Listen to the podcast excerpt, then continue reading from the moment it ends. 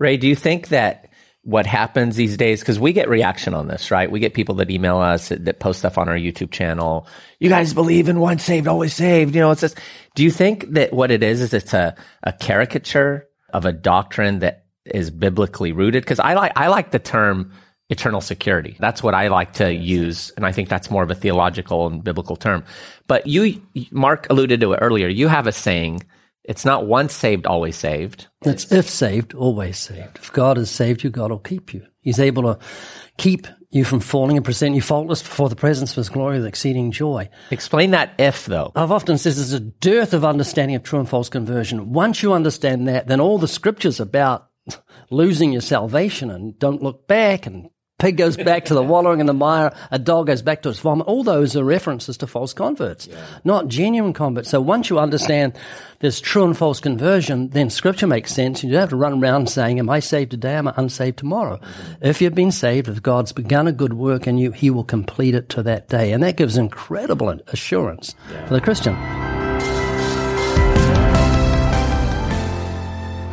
I don't know if you call it delightfully surprised is it warm in here? It's hot because we're on fire, Mark Spence. Does anything throw you off when I when we? Try You've done to... it before. I let you throw me off. That's a peculiar. It's when you look up into the left corner where are you're thinking, where did why my do thought... I look to the? Why is it to the left? Isn't there the a thing where like you're accessing the creative part of your brain? Is that what it is? Weren't you giving us an introduction. I was about to say something. Stunning. Look at what Mark Spence did. Do you remember what you were going to say? You're a bad person, Mark. You've always Don't got something. Yes, I do. Okay, so delightfully surprised, and this was about you too, Mark. Delightfully surprised. Mark and I just went to a conference together, and Mark very foolishly pulled off the parking thing that was on his mirror and ripped it off. So the hook went was gone, so he couldn't put it up again. I go, oh man, what are we gonna do? You got to put it. He opens the compartment there, the, uh, where your armrest is, and he actually pulls out a roll of tape. Tape, Scotch tape. Doesn't everybody have scotch tape in their That car? was like a MacGyver moment, you know? He just, I couldn't believe you actually had tape. I thought we're done. I have a hammer in mine. Okay, so that's what I was going to talk about, Ray. It's because of you, we have a hammer and fire extinguisher in our car. You have a hammer in your car? So explain. Yeah, so if you get rear-ended, often it'll set your motor on fire and your car starts to burn and then you can't open your doors because it's been impacted and because you've hit the car in front of you and people are burned to death because they couldn't smash their way out of the windows. So if you've got one hammer, you can just get out real quick. My wife got me this like MacGyver style pin and it's so you can write with it, but on the backside it's got this like metal point that is a window breaker. Oh so yeah, to you're shatter able the to glass. Like, shatter the glass. Yeah. Ray, didn't you also get us something where you cut the seatbelt that cuts the seatbelt? Oh, there's too? a seatbelt cutter because if you have to get a seatbelt, you can't cut it with scissors. yeah, so it's paranoia. But yeah, I just saw a video of a, a, police officer jumping on a hood and trying to smash a window because a lady was burning to death in a car, and he kept hitting it with his arm, and he finally got through, and she was just about cooked. And I thought, man, that could happen to anyone. So I don't want it to happen to my family. I travel with EMT in my back seat. Am I the only one that travels with a parachute? Because if you ever drive off a cliff, you would need to survive, and a parachute would help you. I tow another car behind my car in case my car breaks down. Always one step ahead. Speaking of that, I just read recently where uh, the Minister of uh, Health in England released a book saying that when he visited the Queen years ago, he said to a friend when they came out, he mentioned how he enjoyed the cheese and the unusual dark biscuits, and the other guy with him said they were the Queen's dog's biscuits. Imagine being the Queen. What's up with like dignitaries' dogs? It's it's made uh, like a big deal out of uh, the president's dogs, the Queen's dogs. You know what it dogs. does? It makes them human. You just think, oh, he's not up there. He's he's one yeah, of us. Yeah, but human. They've got caretakers for their dogs. That's not human. They got people twenty four hour. They probably hate the dogs, but it's good for publicity. I've always been intrigued by that. Like they make such a big deal out of you know people's dogs. Mark, you have a dog. I do have a dog. I have a beautiful dog. Uh, I mean, I'm not a dog person. His name is Rusty. He's a Vizsla. He's a Hungarian uh, dog. He loves to uh, hunt. So we have this duck that we hide throughout the house. And somebody, I mean, he's his smeller, his sniffer is so amazing. We hide him in different compartment stuff, and he comes over to it and he lifts up a leg when he finds it, and he points to Seriously? where it's. Oh, I always wondered if that was something that was taught or they did naturally. My dog lifts up his leg all the time. Like he points, right? They call him Yeah, he points. Yeah, he gets excited. He lifts up a, an arm. It's Ray, so your dog. great. What does Ken Ham call your dog? A mutant, something? So, yeah. Ray's got a dog. What yeah, kind of we've done done you that have, Ray? before, mate. But what kind it's is that? I a don't remember. Bichon Frise Cross. I think that it's like a part cat? poodle. yeah, he, that dog's definitely got poodle. What's this have to do with uh, salvation and losing your salvation, friends? Nothing. But that's what we're talking about today, guys. When I got saved, You got saved? when did this happen? I think I got saved. was after.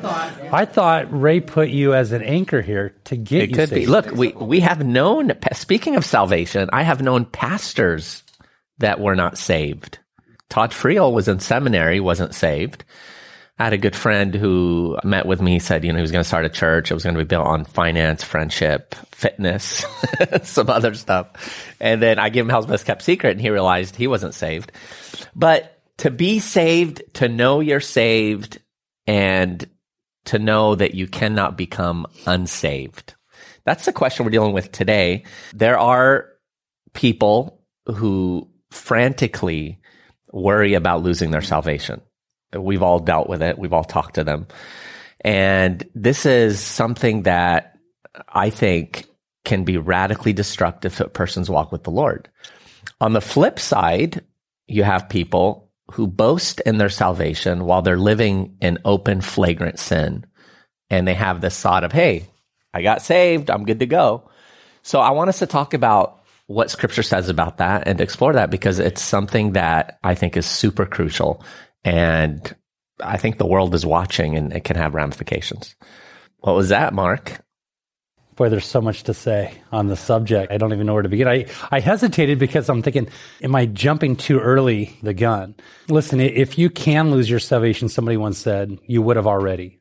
And if you can lose your salvation, well, what must you do to keep it?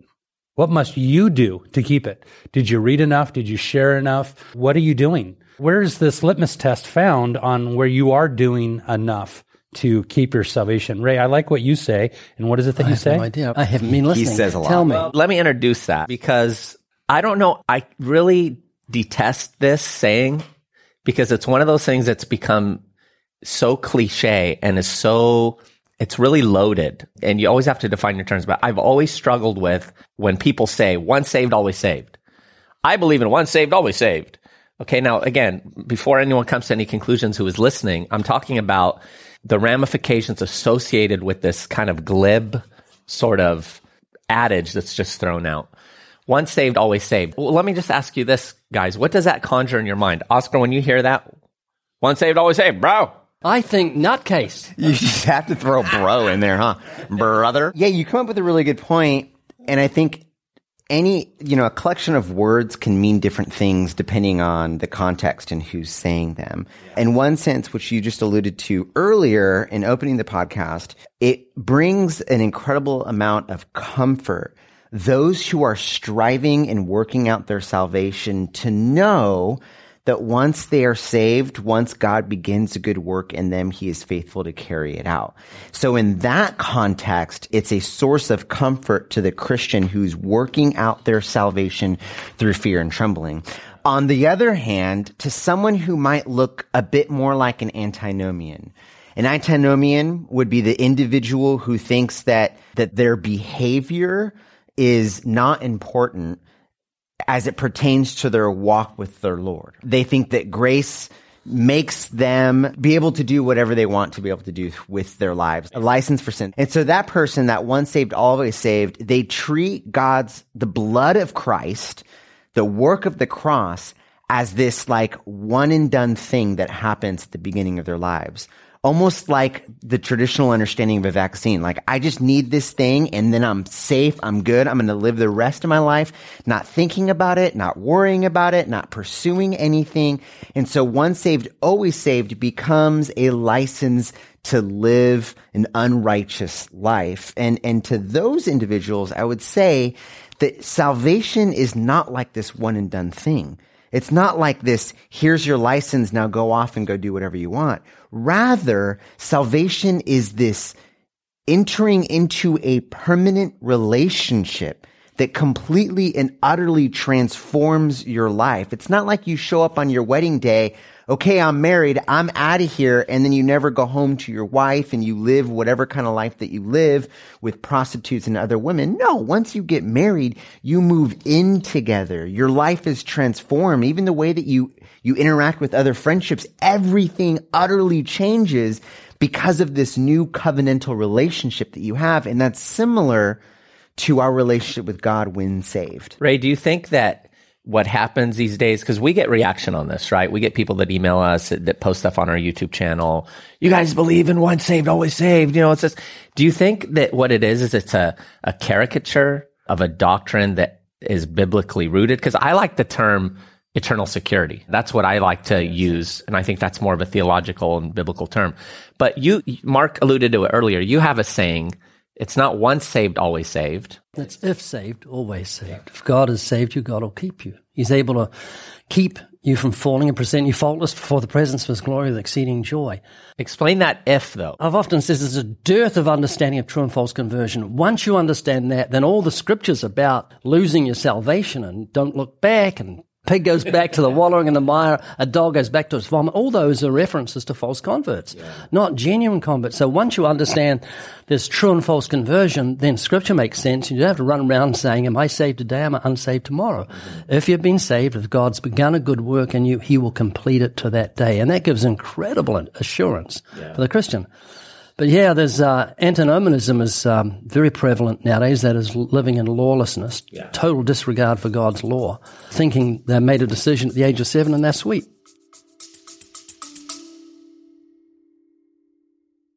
Hey, listener. Have you ever imagined yourself having a box of goodies for you to give away to every friend, loved one, non believer that crosses your path? Well, now you can get one.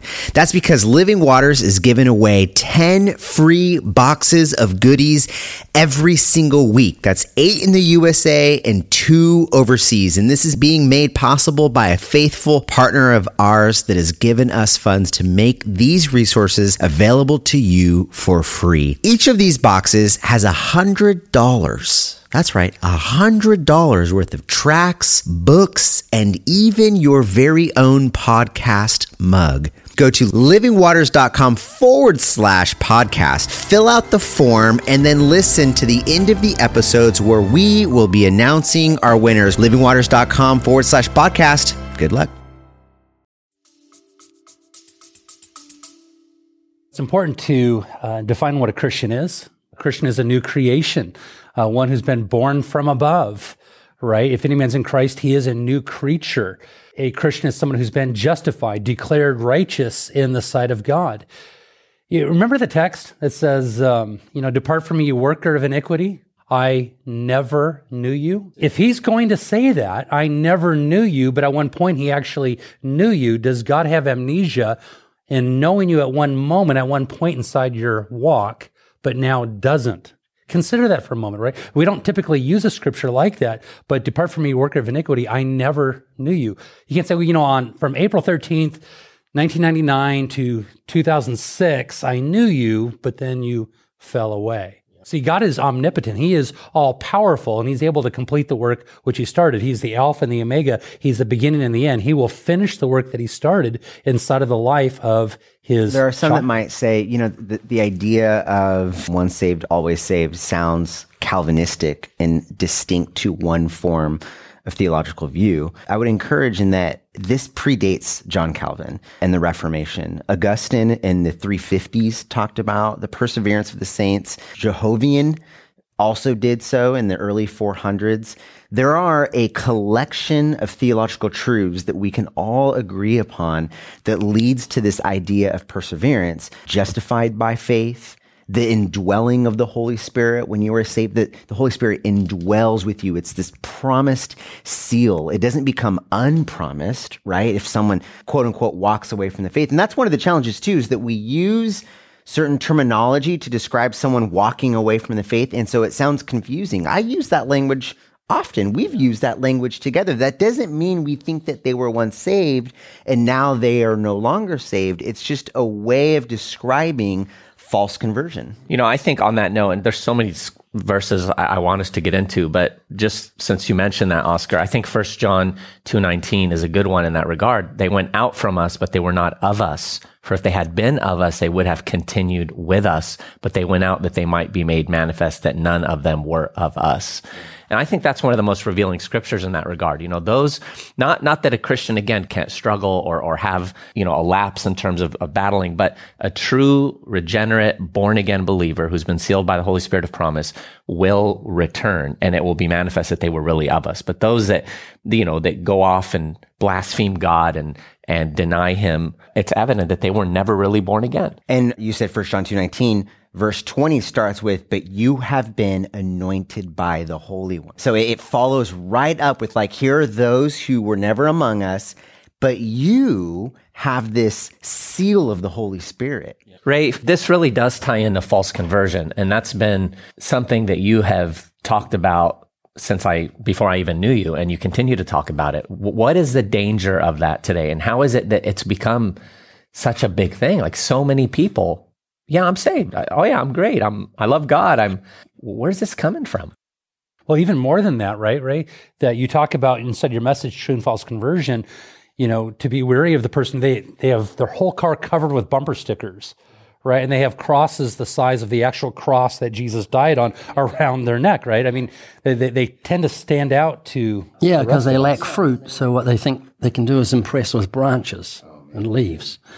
They, they lack inwardly and so they try to impress outwardly, and, and we've got to be cautious. I think you've got to mark those that cause division and watch what comes out of people's mouths. And, and that's how you tell someone's a false convert by how they react and if they live in holiness and they, have they got the fruits that accompany salvation. Love, joy, peace, patience, goodness, gentleness, faith, meekness, and temperance, the fruit of the Spirit. You've got fruit of repentance. Zacchaeus said, Behold, Lord, I give half my goods to the poor. The fruit of righteousness when you become a Christian, you love righteousness. You thirst after righteousness. When I got saved, everything sinful became abhorrent to me. Even though I still had a love for sin, I hated abortion with an absolute passion once I knew what it was about. I hated theft. I think theft is just such a wicked thing. And uh, everything that God says is wrong, I absolutely hated. So when you become a Christian, you have the fruit of righteousness, a thirst for righteousness that should be evident. And you've got the fruit of praise and the fruit of thanksgiving. And praise for God should be on your lips. It should come naturally. You should have a humble heart. The humble shall hear and be glad. If you've got a humble heart and you know what you are in truth, when you, you just want to give praise to God, when you see the sunrise, you want to raise your hands. And I never forget, and this is like a little miracle that I got as a new Christian. Did you guys have little incredible things happen when you're new Christians? It's like God says, there's a baby. I'm going to prop him up just a little bit. He's going to fall over the land. He's going to make him walk on his own two feet after this. But when you're brand new, God does incredible things that you remember. And I remember I was probably a Christian two days, maybe one day, came out of my house, into my car, drove down the street, and I drove up onto the car park to look at the surf like I was used to. And at that second, I saw the sun begin to rise. It was just beautiful colors. And I just said, Thank you, Lord, for color. And I'm not exaggerating.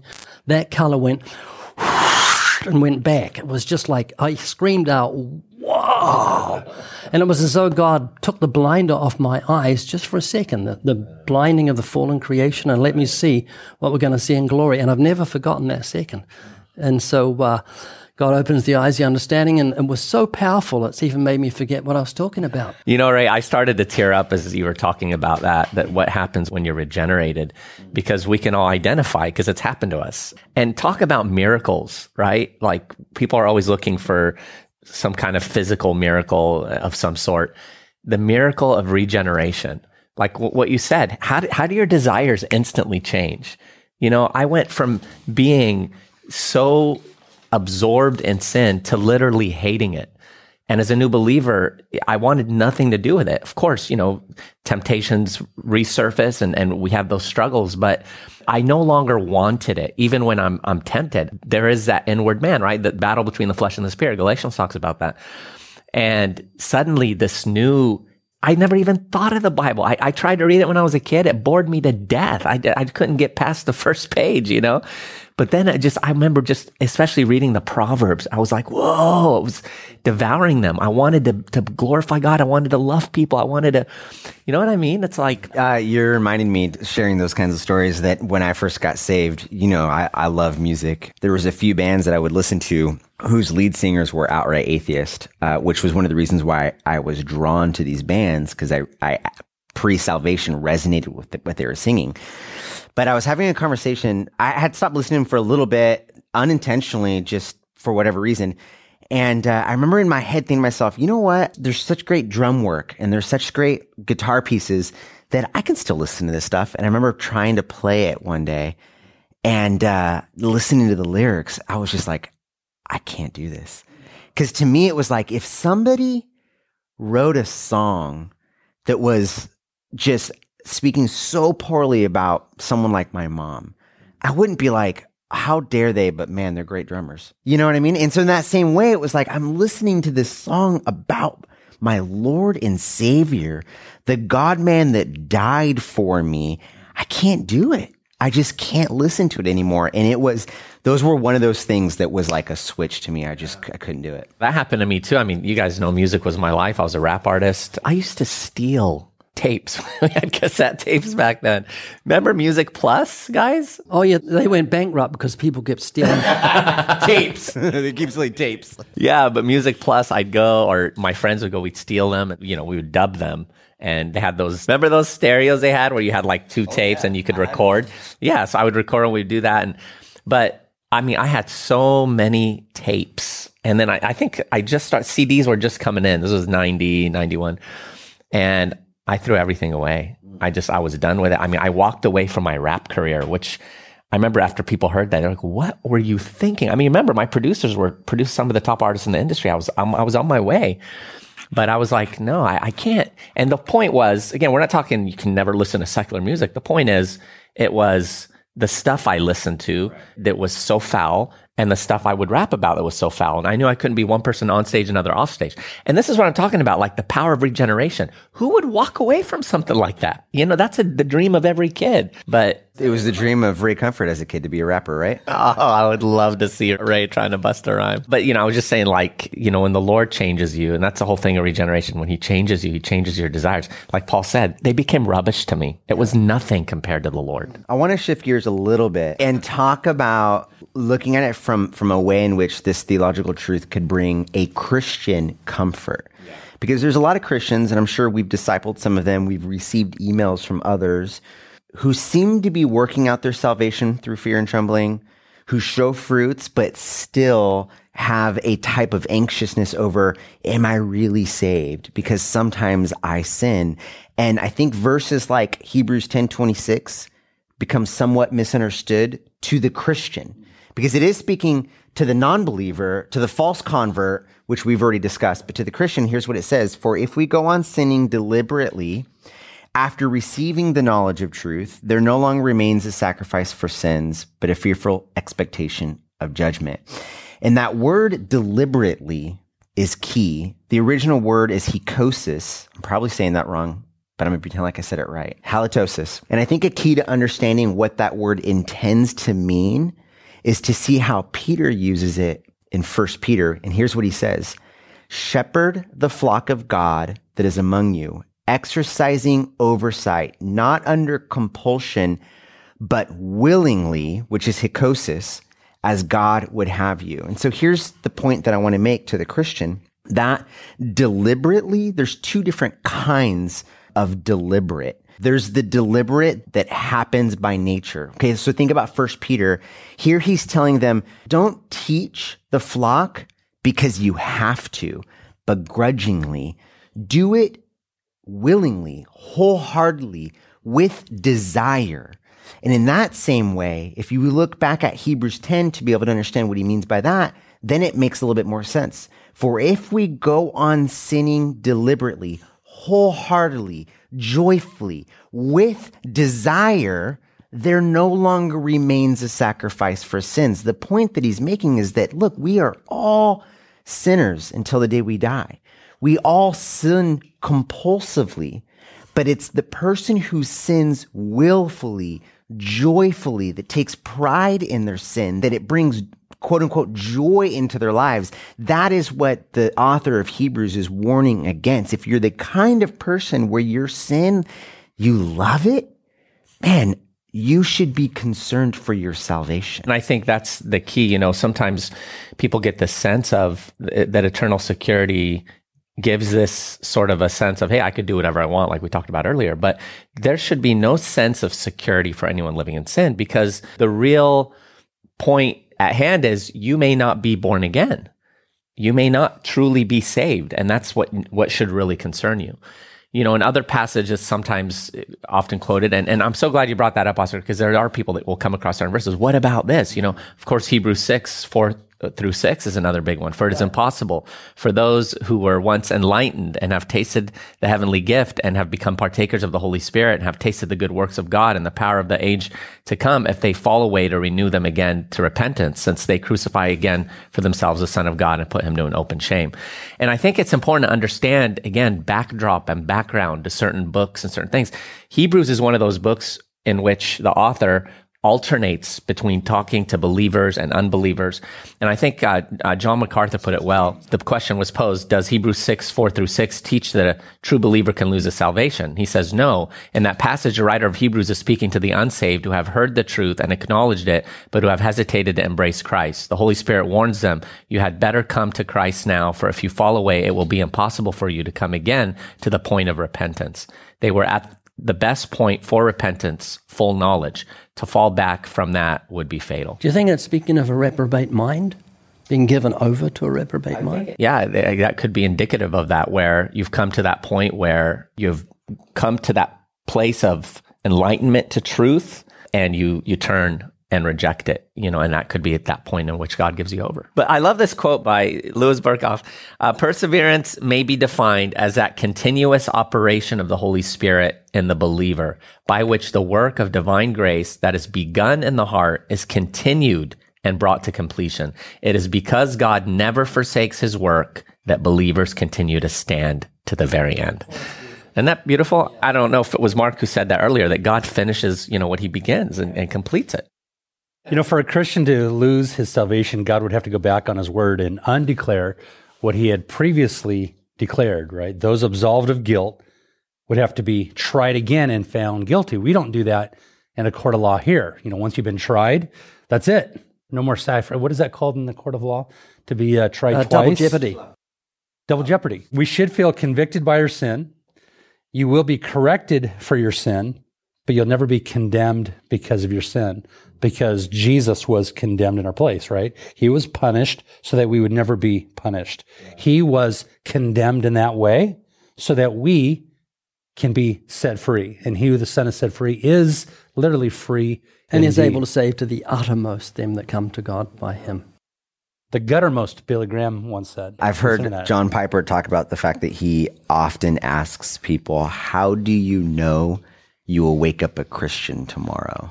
And he says their answers vary widely, but one of the most common is something like, I don't know, because because being a Christian is like breathing.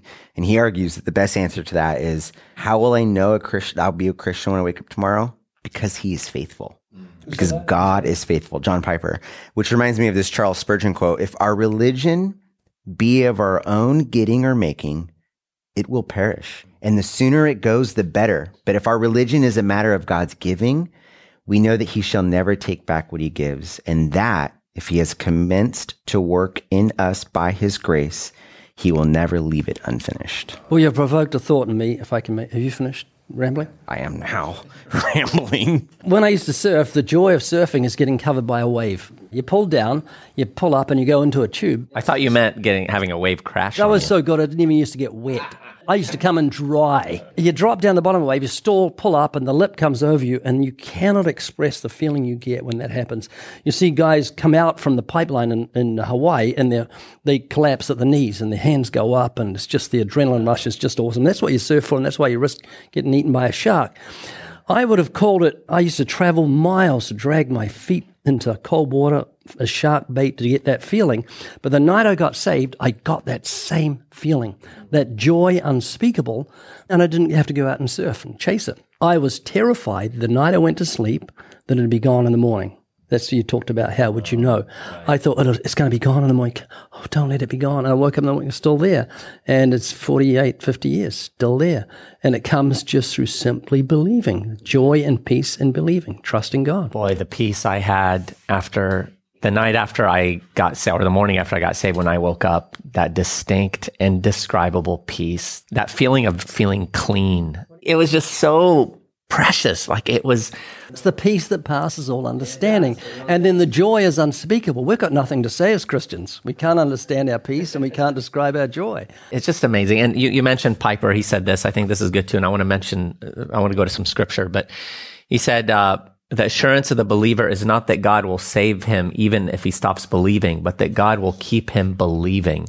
God will sustain you in faith. He will make your hope firm and stable to the end. He will cause you to persevere. And this is where we remember that God is the author of salvation. And I really grieve for those who really view salvation as something of their own doing.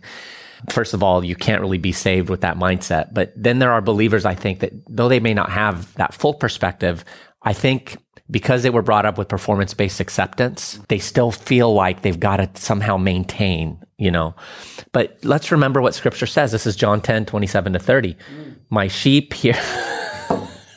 Ray, tell people why Ray does that, Oscar.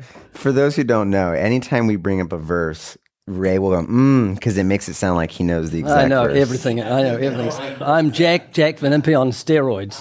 That's what I am. John 10, 27 to 30. My sheep hear my voice, and I know them, and they follow me. And listen, I give them eternal life, and they shall never perish. Neither shall anyone snatch them out of my hand. My Father who has given them to me is greater than all, and no one is able to snatch them out of my Father's hand. I and my Father are one. I mean, he like doubles it up. No one will snatch them out of my hand, and not even my Father's hand. I give them eternal life. They will never perish. Guys, you ever think about the maybe Google Earth shots? They used to do them years ago and they were very impressive. You'd see a little, maybe a little bug on the ground and then the camera would pull back up into through the clouds and into the sky and into the universe, keep going back. And then you realize how small you are on this earth with seven or eight billion people. Yeah, I know I'm small. Ken Ham keeps telling me that. But do you ever think that God, how could God think on me? You know, Ray Comfort, just five foot eleven, just an ordinary. the lying Ray Comfort, yes. Five foot six. Five. Ray, five foot five. how could God think on such a little nobody as me? And it's incredible to think that He does because He made the very eyeballs that I look with. He made the brain I think with. Every hair of my head is numbered because He created it. And then He proved His love. And what an incredible joy we have in Christ. It's amazing that God gives us these relationships, these experiences that are meant to be signposts that speak to his love for us. Because, you know, we go from being rebellious sinners, deserving damnation, to redeemed. But often when we talk about the cross and we talk about uh, the gospel as we proclaim it, we tend to make it sound transactional and it helps the listener understand God's righteous judgment and the substitutionary atonement on the cross. But that's legal transaction. We've talked about this before. There's also this deeply important relational change in which we become adopted sons and daughters of a God who loves us, of a father in heaven. And so I bring that up to say, like, I think about my kids and like, I love my kids and they're sinners without a doubt. But there's nothing that they could ever do that would stop me from loving them, from praying for them, from caring about them, from being there for them. They are my children and they will never not be my children. And that is a signpost of the love that God has for us. We are saved his children, and now we will never not be his children. You know, the Bible speaks of a couple of false converts, I think Hymenaeus and another guy in the book of Timothy, I think it is. And then it says, Nevertheless, the foundation of God stands sure, having this seal, the Lord knows them or those that are his. Yeah. And often people say, you know, there's just such confusion, especially Roman Catholics. They'll say how many denominations they are, and they say, we're the true church because you guys are a mess. You all think you're right. Yeah. And they don't realize that God knows those that love him. He doesn't come through the door of the church to look on the believer. He comes straight to the heart. Mm. That's very consoling. Ray, I love the fact that you highlighted the truth that God knows us individually. We don't exist on accident. He fashioned and formed us and made us. We say this. It's weird because my mom always said I was an accident. But think about She it. did? Though. But think about it though. As far as we know, right? There's no two identical set of fingerprints, even in identical twins. I've been looking for ages. I could see you trying, right? But uh, you know what I'm saying? Like even identical twins who have the identical DNA, even their fingerprints are, are different. And you think about that, you know, the, the distinct creativity of God. And that again speaks to his special love that God knows us. He made us and then he redeemed us, not in a sort of a general sense, but he purchased us with his blood. And Mark, I'd love you to touch on, on this verse Even here. a dog's paw prints are different. Isn't that crazy that just to think of the distinctions, you know?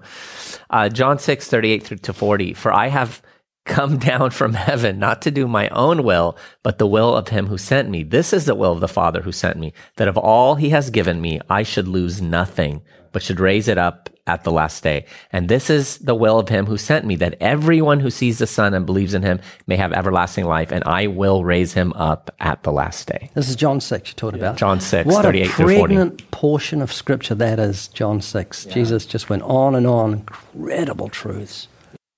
Yeah, that, that John 6, 29, this is the will of God, or this is the work of God. It's like, well, what must I do?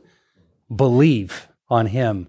And that word belief, as we talk about in John 3.16 with inside the Amplified Version, I, I love the way it's laid out, that whoever believes in him, place their trust in, clings to, and relies upon, right, the way you would a parachute. We talk about this in evangelism. If you're going to jump 10,000 feet out of a plane, you're going to make sure that parachute is secure.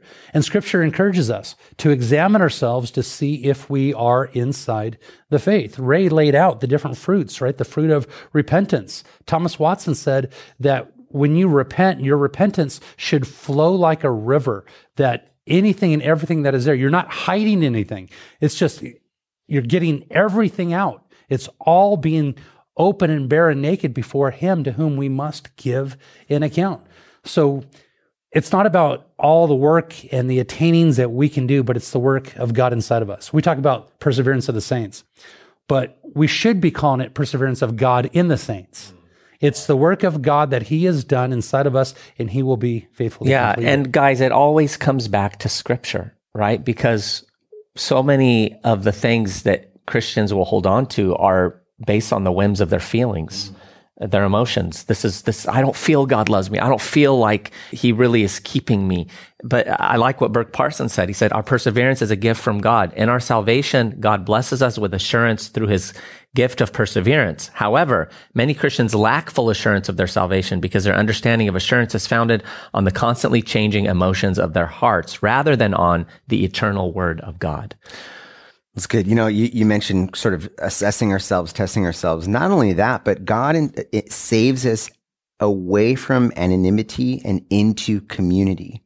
And it's the unity of, of the community of the church that he intends to affirm us in our faith. And I mean, being a member of a church, not just like show up on Sunday for an hour and a half and leave with your notes.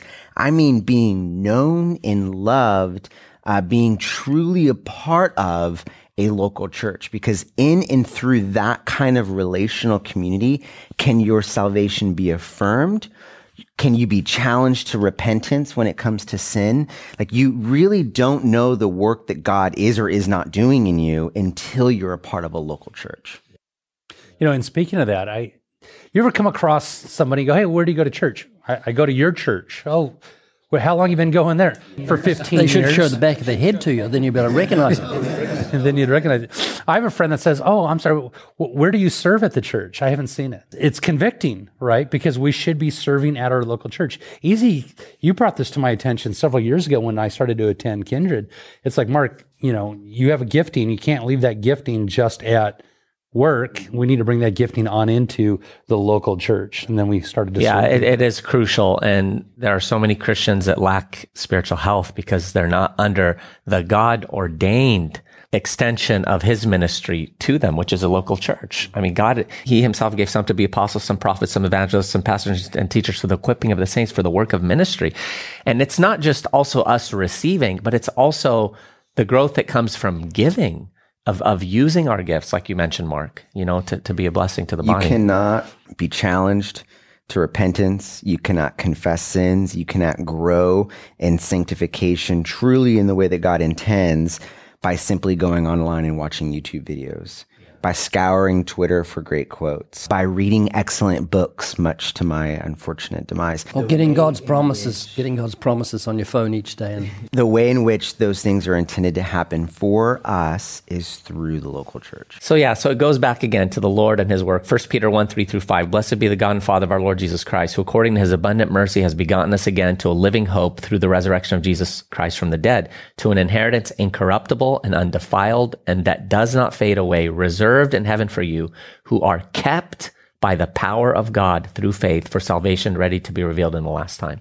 We're kept by God. What were you doing, Ray? Were you mouthing? no, I was just, I was mouthing because I love that portion of scripture. I've memorized that portion of scripture and I was thinking how far back you went to make your point. And I thought, why didn't he start it in the beginning? God created the heavens and the earth, and you went right through it. Don't challenge me. I will from now on. Be careful, Ray. And you know, again, one of the most beautiful verses in Scripture, Romans 8, 38 to So what's 39. wrong with the other ones? This stands out.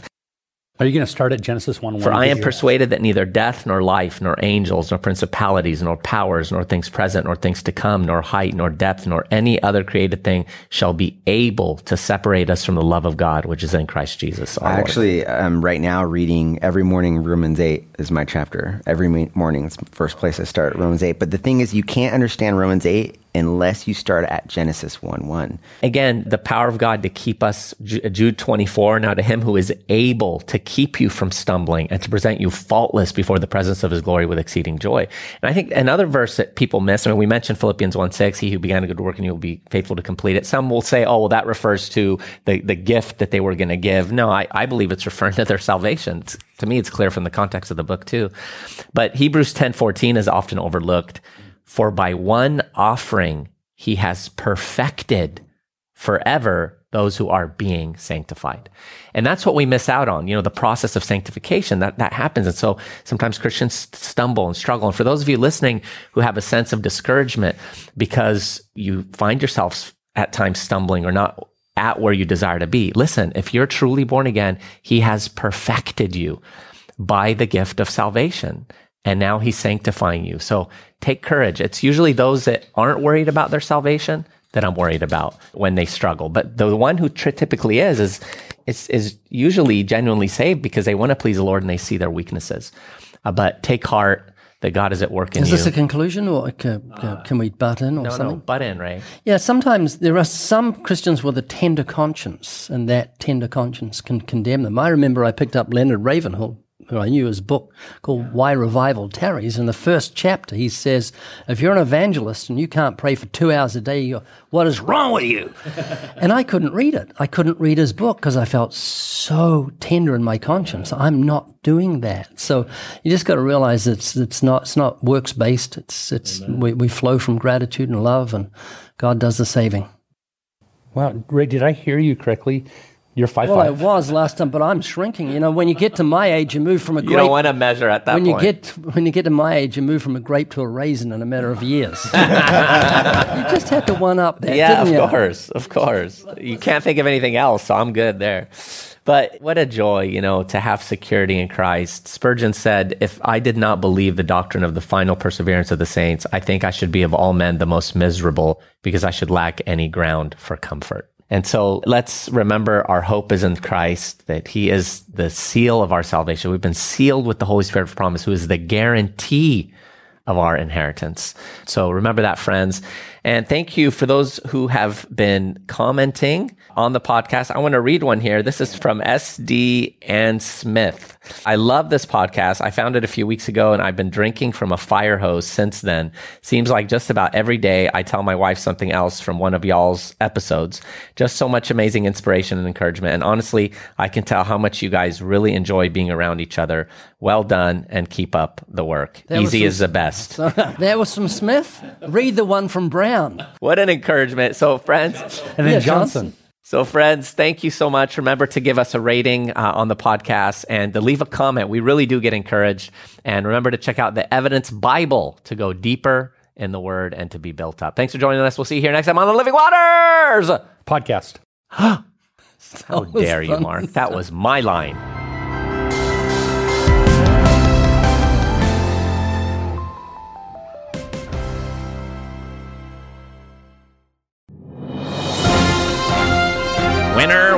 Chicken dinner. I have no idea where that ridiculous saying came from, but friends, we do have winners. Winners for the podcast giveaway. That is the Living Waters podcast. We have Angela from Yucca Valley, California, Yvonne from Crestline, California, Brooke from Clayton, North Carolina, Andrea from Anderson, Indiana, Elias from Pittsburgh, Pennsylvania, Becca from Lincoln University, Pennsylvania, Lowell from Yakima, Washington, Don from Charleston, Illinois, John from Ford, Australia. Good on you, mate. And Dave from Willen Lane, United Kingdom. Congrats.